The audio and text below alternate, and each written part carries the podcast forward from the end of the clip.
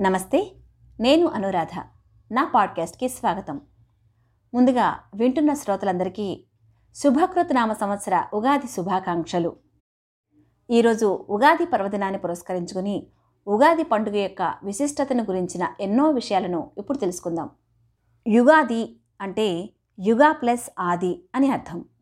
యుగం అంటే జతాని అంటే ఉత్తరాయణం దక్షిణాయనం ఈ రెండింటినీ కలిపి మనం ఒక సంవత్సరంగా పిలుస్తాం.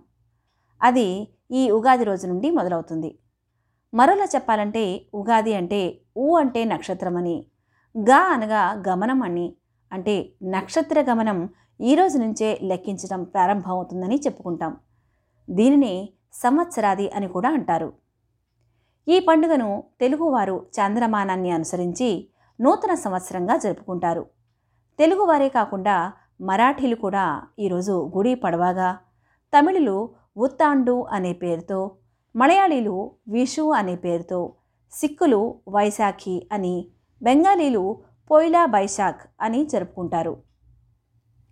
ఉగాది రోజు ప్రజలు ఉదయాన్నే లేచి స్నానం చేసి కొత్త బట్టలు ధరించి దేవునికి పూజలు చేస్తారు. దీనికి తోడుగా నూతన సంవత్సరం సందర్భంగా ఉగాది పచ్చడిని చేసుకుని కుటుంబ సభ్యులందరూ సేవిస్తారు ఇంకా పిండి వంటలను ప్రత్యేకంగా చేసుకుంటారు.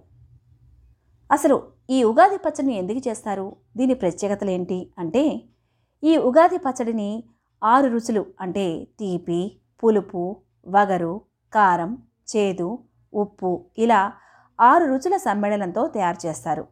అలా షడ్రుచుల సమ్మేళనంగా చేసే ఈ పచ్చడి జీవితంలో జరిగే వివిధ అనుభవాలను సూచిస్తుంది. జీవితంలో అన్ని భావనలు చెప్పే భావం ఇందులో ఇమిడి ఉంది. పచ్చడిలో ఉండే ఒక్కొక్క పదార్థం ఒక్కో భావానికి అనుభవానికి ప్రతీక. అదిలా అంటే ముందుగా ఈ పచ్చడిలో వాడే బెల్లం అది ఇచ్చే రుచి తీపి. ప్రతి మనిషి జీవితంలో మధురానుభూతులు అన్ని వేళలా ఉంటే ఎప్పుడైనా ఏ చిన్న దుఃఖం ఎదురైనా తట్టుకునే శక్తి ఉండదు.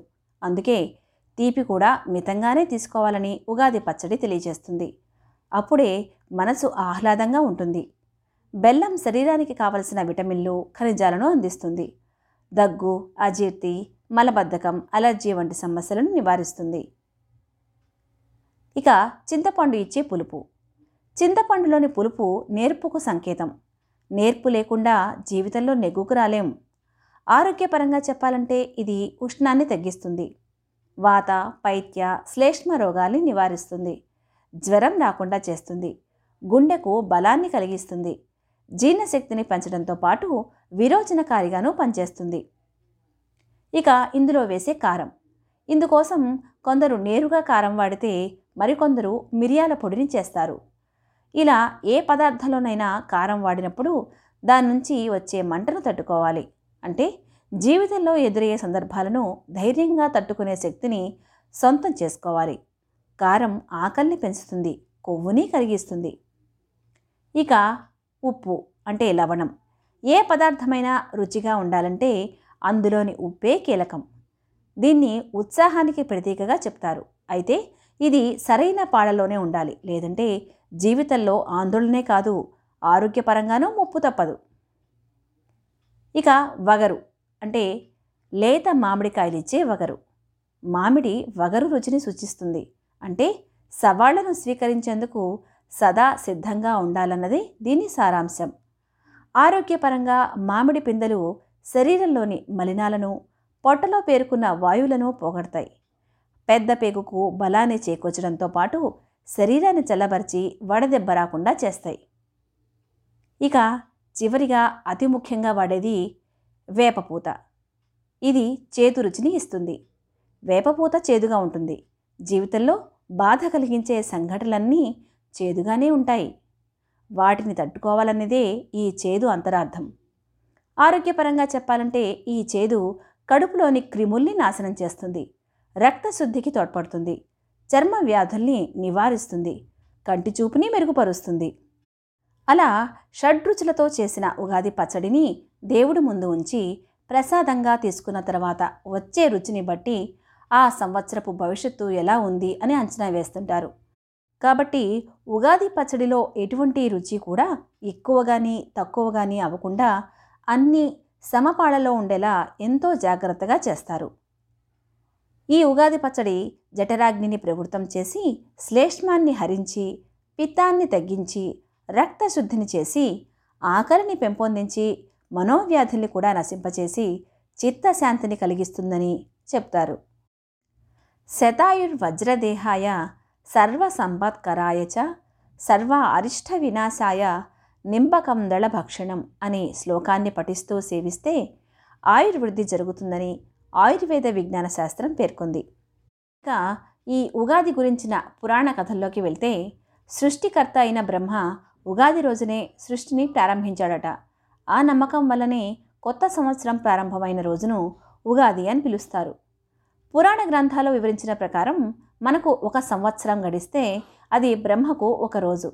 అలా మన ప్రతి ఉగాదితో ఆయనకు ఒక కొత్త రోజు మొదలవుతుంది.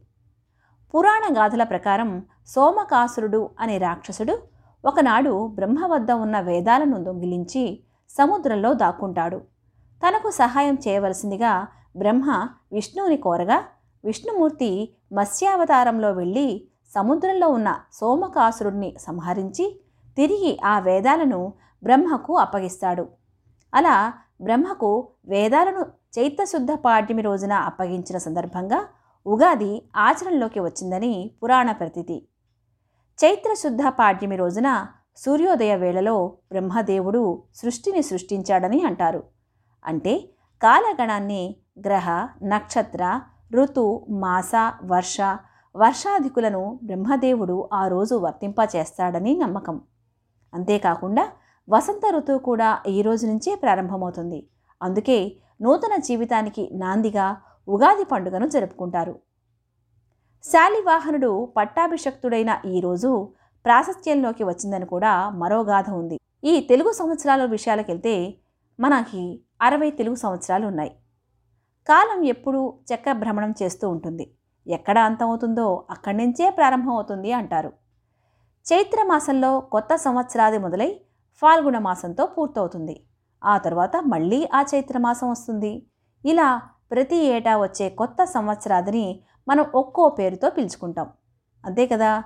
వాటికి ఆ పేర్లు రావడం వెనుక కూడా ఓ కథ ఉంది. ఓసారి నారద మహర్షి విష్ణు మాయ వల్ల స్త్రీగా మారి ఓ రాజును పెండ్లాడతాడు. వారికి అరవై మంది పుత్రులు జన్మిస్తారు. కానీ ఓ యుద్ధంలో వాళ్ళంతా మరణిస్తారు. అప్పుడు నారద మహర్షి నారాయణుడిని ప్రార్థిస్తే నీ పిల్లలు అరవై సంవత్సరాలుగా కాలచక్రంలో తిరుగుతూ ఉంటారు. అలా వారి పేర్లు చిరస్థాయిగా నిలిచిపోతాయి అని వరమిస్తాడు. అవే ప్రస్తుతం తెలుగు సంవత్సరాలుగా వాడుకలో ఉన్నాయి. మరో కథనం ప్రకారం శ్రీకృష్ణుడు భార్యల్లో సందీపని అనే రాజకుమారికి అరవై మంది సంతానం.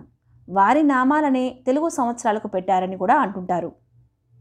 ఇక ఈ ఏడాది విషయానికి వస్తే రెండు వేల ఇరవై రెండో సంవత్సరం శుభకృత్ నామ సంవత్సరం. అంటే అరవై సంవత్సరాల్లో ఇది ముప్పై ఆరో సంవత్సరం అన్నమాట. ఈ సంవత్సరంలో వ్యక్తి ఎల్లప్పుడూ ఇతరులకు మంచి చేయడంలో సూత్రప్రాయంగా ఉంటాడు. ఎన్నో శాస్త్రాలు నేర్చుకుని దీర్ఘాయుష్షు పొందుతాడు అని చెప్తారు. అలా ఒక్కో సంవత్సరానికి ఒక్కో అర్థం ఉందని మన పురాణ కథల్లో చెప్తున్నారు. తెలుగువారు ఉగాది పండుగ రోజున పంచాంగ శ్రవణాన్ని జరపడం ఆనవాయితీగా వస్తోంది. పంచాంగ శ్రవణంలో ఆ సంవత్సరంలో మన స్థితిగతులను ముందే తెలుసుకోవచ్చు. అంతేకాకుండా ఆ సంవత్సరంలో మనం తీసుకున్న నిర్ణయాలను జాగ్రత్తగా ఆలోచించి తీసుకోవడానికి అవకాశం ఉంటుంది. పంచాంగ శ్రవణంలో తిథి వారం నక్షత్రం యోగం కారణం అనే ఐదు అంశాల గురించి ప్రస్తావిస్తారు.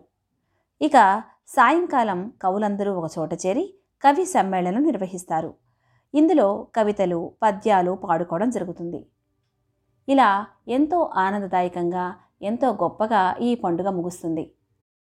అంతేకాకుండా చాలామంది ఈరోజు కొత్త కొత్త కార్యక్రమాలు చేపట్టడానికి ఉత్సాహం చూపిస్తారు.